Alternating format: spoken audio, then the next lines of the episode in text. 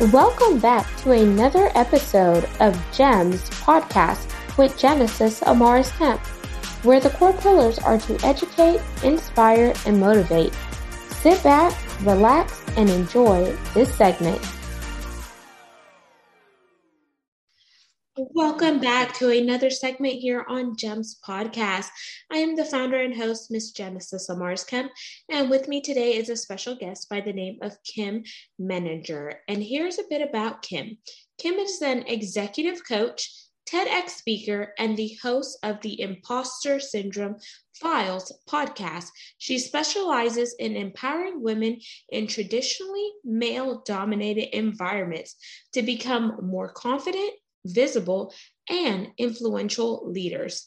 Kim strives to be the resource to women that she wishes she had during her own corporate career.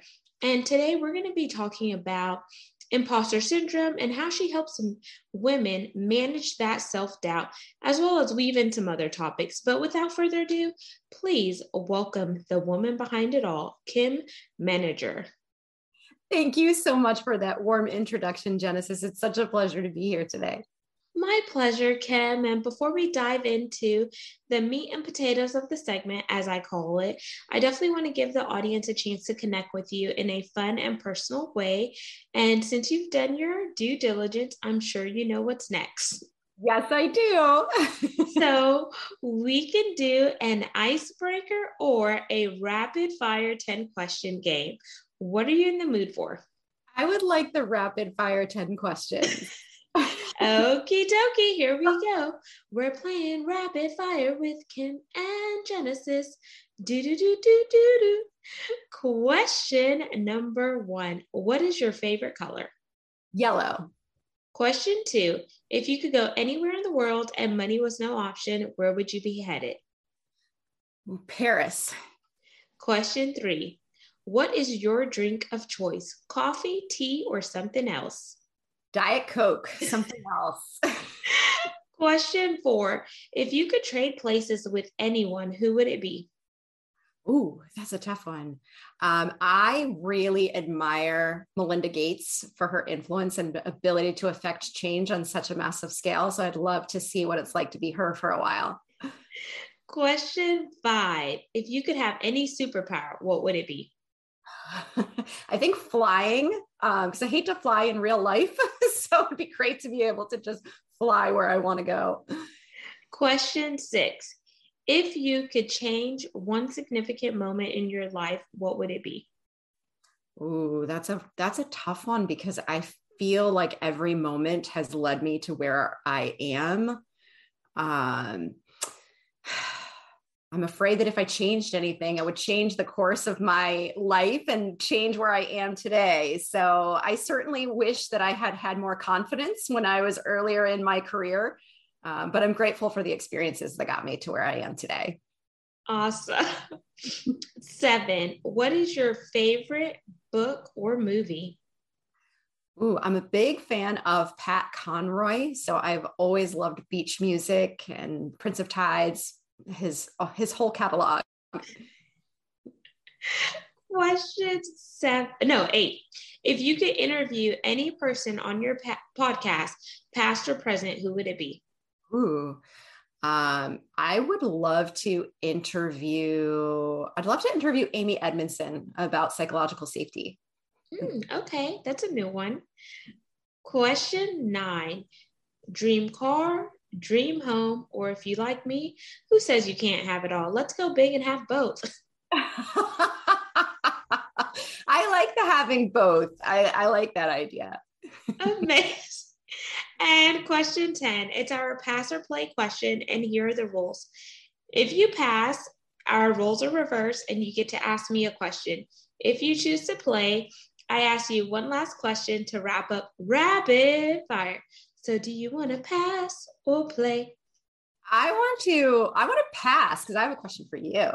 Okie dokie. What's your question? I want I want to hear your answer to the question if you could interview anyone for your podcast, who it would be. Oh, I have a list of people. So I love comedy and right now I like Tiffany Haddish's comedy. So I would interview Tiffany Haddish because since I love to laugh, I think we wouldn't even have a whole conversation. We would probably just be laughing all the way through, which laughter is good for the soul. that would be a great episode. I'd love to hear it. and thank you for playing Rapid Fire so, oh wait, and the other person I would want to interview is Elon Musk, just to pick his brain, just to hear like you know from childhood he had these wild dreams and they're actually realities now, and so I think he's like it's pretty awesome what he's doing. Yeah, that would be really interesting too. oh man.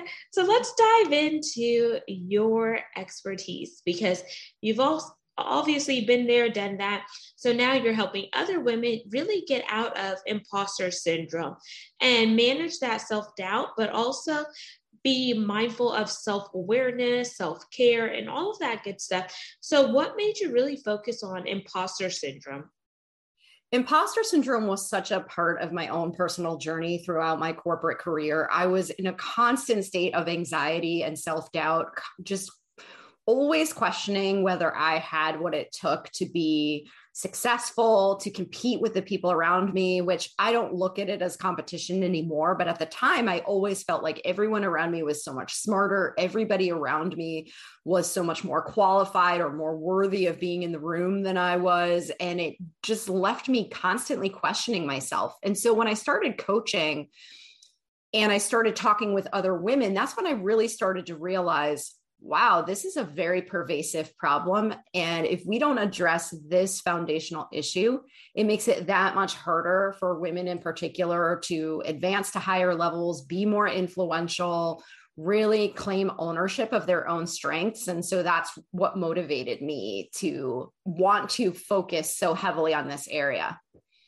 And I think it's a good area to focus on because just like yourself, I came from a male dominated industry too. I was in oil and gas for 12 years and it's very it's a very tough industry. If you're a woman, it's very male dominated. And then the other complexity with myself is I'm first generation American. I'm a chocolate drop. And sometimes you don't always see people that look like you on the board of directors or in certain rooms where you're afforded the ability to go in. So it's like, okay, I have to do it for me, but also anyone else that's coming besides and behind me. So it's like you put so much pressure on yourself, but no one required you to put that much pressure. You chose to put that pressure because you feel like I'm the only one, so I don't want to screw up, you know, because what is that going to say if someone else that looks like me comes along and wants to work for this Fortune 500 company? is such an important point and definitely a big factor in the experience of imposter syndrome. People who are one of few, the only, the first, are much more often to are much more likely to experience imposter syndrome than others who feel like they're more aligned with the dominant culture or the culture of the leadership team around them. And that was certainly part of my experience too was that i was promoted very quickly into a role where i was the youngest by far. So that was really triggering for me. And then also often the only woman. I was often in rooms full of men entirely. And it's just a different experience. You don't you know you're when you feel like you're the only one you often feel like is there something wrong with me? Am i doing this right? And it, and it creates a lot of anxiety. Yeah absolutely. And what industry did you come from kim? I was in high tech. Oh high tech. Okay. And then um one thing that I totally forgot to do is for our audience, those who do not know what imposter syndrome is, I think we should tell them the definition of it just so they're connecting the dots. So they'll be like, oh, okay, I've heard it thrown around so many times, but do I have that? That's a very good point. Sometimes I take for granted that everybody understands that term, but really it's a term that's used to describe those feelings of inadequacy that we feel despite the fact that we're actually doing well to the outside world. So we may be performing at a high level, getting great feedback, but inside we feel like a fraud. We feel like it's only a matter of time before other people realize we don't actually belong in the role that we're in. Yeah, and I would say that imposter syndrome, the the word has been around, but I I don't feel like it gained much traction until recently. I think a lot of people were already dealing with this like years ago, but no one really knew how to connect the dots to make it make sense. So for someone who's like, okay, I feel like a fraud, but then whenever I go to work, I show up and I do my best. So am I just a fraud internally or am I a fraud externally? And can you talk about that because I feel like people are constantly judging, especially in a fast paced society where we wear multiple hats. And I feel like they may have some remnants of an imposter syndrome in one area, but not fully. Does that make sense, Kim? Yeah, I think it does. I think there is definitely an internal and an external component to imposter syndrome. There is a lot that we carry with us from our past experiences. And so, one of the things I like to think about is the idea of touching a hot stove, right? If we touched a hot stove when we were kids, we're unlikely to ever touch that hot stove again. And so, many of us may have experienced something challenging earlier in our careers when we didn't have as much context for it, or we didn't have the support system, or we didn't have the experience that we have today. And we carry that around with us as a limiting belief. I'm not good enough at this and it's not true today and so that but that still sticks with us and it undermines our willingness to speak up or to engage in the most powerful way and then there's also the point about the environment itself and so if you work in an environment that lacks psychological safety if you're in a situation where people are often you know punished or humiliated for sharing their ideas or challenging the status quo then we learn by watching that experience. And that also is something that we internalize and we say it's not safe for me to share my ideas. And we start to doubt ourselves on that front. So it's it's very much a function of a lot of different conditions a lot of different experiences that we've had throughout our lifetime yeah. And I think whenever you think about the experiences that we've had for our lifetime, some of those can very well start from childhood and people who have adverse um, childhood experiences and the traumas where they've heard you're not good enough. You're not going to be you're not going to be able to achieve that. Why are you thinking about that? That's so crazy. And then from childhood into adolescence into adulthood you see how that's carried over with them. Unless they address the root cause and the problem then i feel like then that imposter syndrome is that seed is planted into them at a young age and they can't shake it if they never confront what has been told to them and they see okay this is not who I am. This is what someone else projected onto me, but this does not have to be my perception or reality.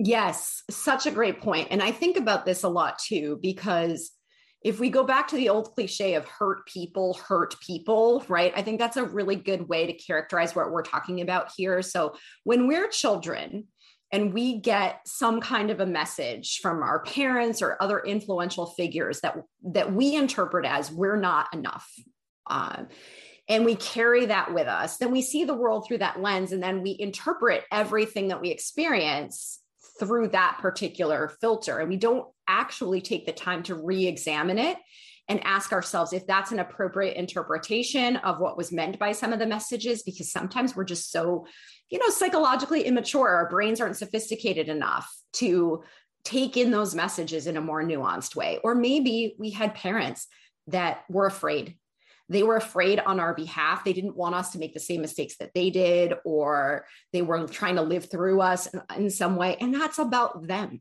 It's not about us. And we see this in the workplace as well. So many of us have worked in environments where we've worked for bad managers.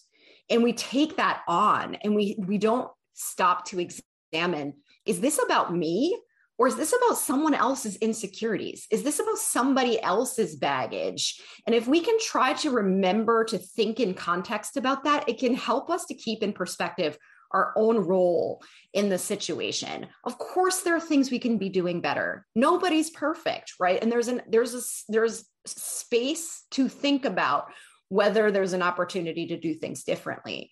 But a lot of the time, the feedback that you're getting or the um, interactions that you're having tell you far more about the other person than they tell you about you. That's a great point. So it's always important to reflect on the feedback that you that you receive and say, okay, is this really me? Does it really apply to me? And if it does apply to you, then build upon it. If it doesn't, thank the person that they cared enough and put it in your back pocket until you need it later on. But don't be so quick to rely on what everyone says because what everyone says about you may or may not be true, and that's okay. We have to stop wearing our heart on our sleeves. And I feel like in order to overcome this um, dichotomy when it comes to imposter syndrome, it's like you really have to take time to really understand who you are and how you show up. What are your skills? What what are your talents? How are you adding value? What solidifies you? And make sure that you are solely rooted and you're steadfast in knowing that who knowing that you are who you were created to be give your space give yourself space to grow whether it's personally or professionally and then also know that you rather have progression over perfection because as long as you're making progress you could always fine tune it later on down the line. And this journey is personal to you. And whenever you feel like okay i'm not connecting or firing on all cylinders, it's okay to ask for help from a paid and trained professional. And it's not a sign of weakness, it's a sign of strength to show, okay, I want to be better. And in order for me to be better and personally and professionally develop, I need to link arms with someone who has been where I am and has surpassed it.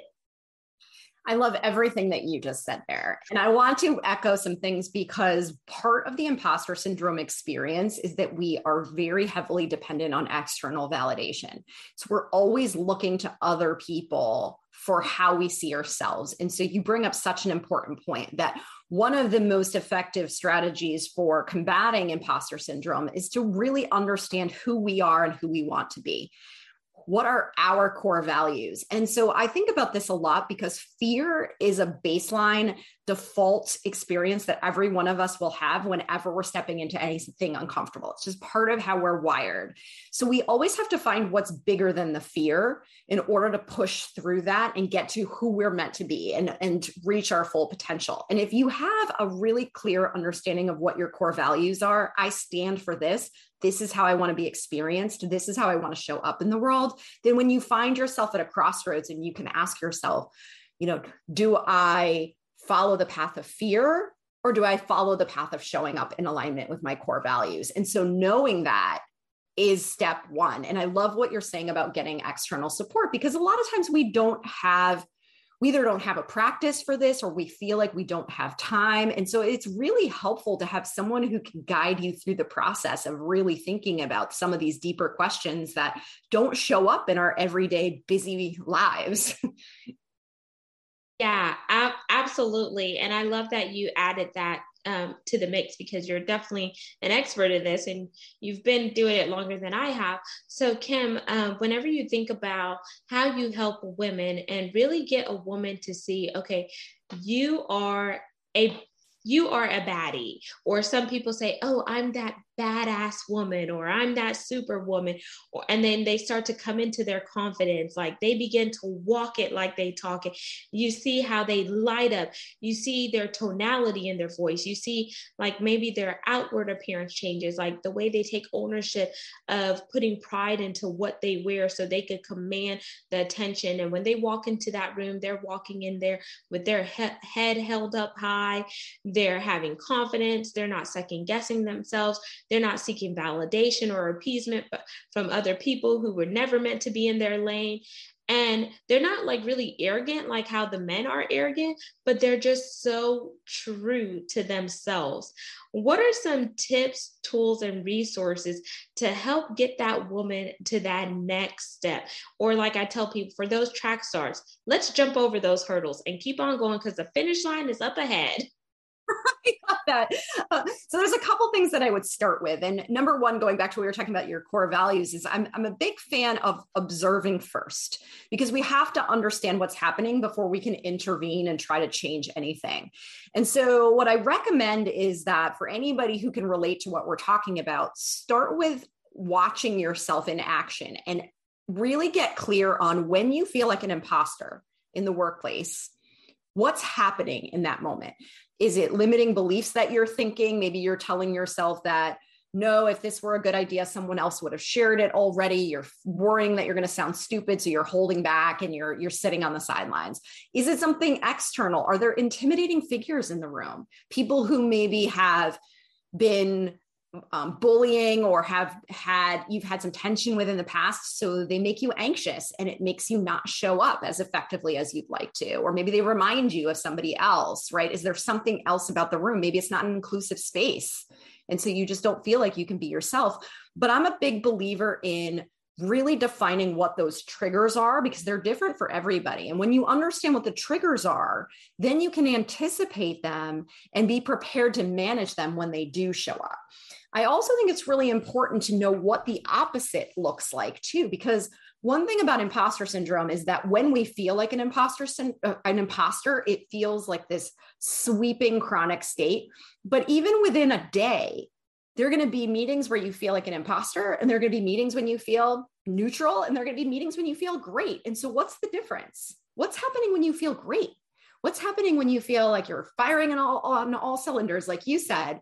Uh, and then how can you compare and contrast those two scenarios so that you can create more of the conditions that have led you to that confidence space and really try to either minimize or prevent some of those triggers that bring you down?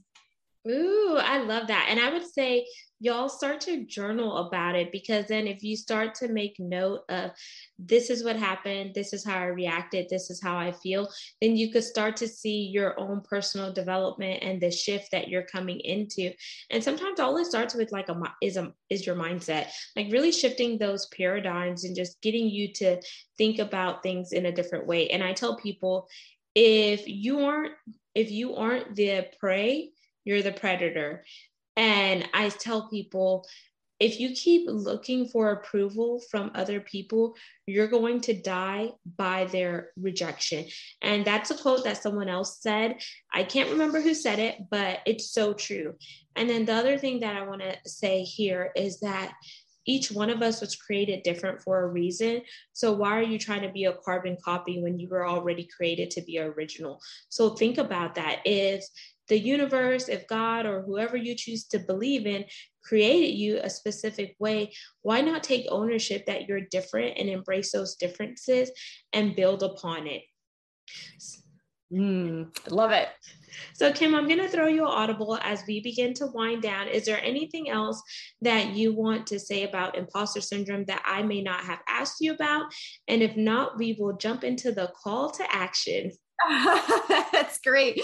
Uh, I just want to echo what you're saying about being your own self and not trying to conform, because I do believe that it's part of our hardwiring evolutionarily to want to fit in. And when we feel different, we sometimes feel like we're doing it wrong. But really, where there, our true value lies is in differentiating ourselves from other people. It's a scary thing to do, but it's a very powerful thing to do. And so when you find yourself starting to doubt yourself because you don't feel like everybody else, turn it around and ask yourself, how does this make me special? How is this actually an asset rather than, you know, a deficiency in some way? Love it.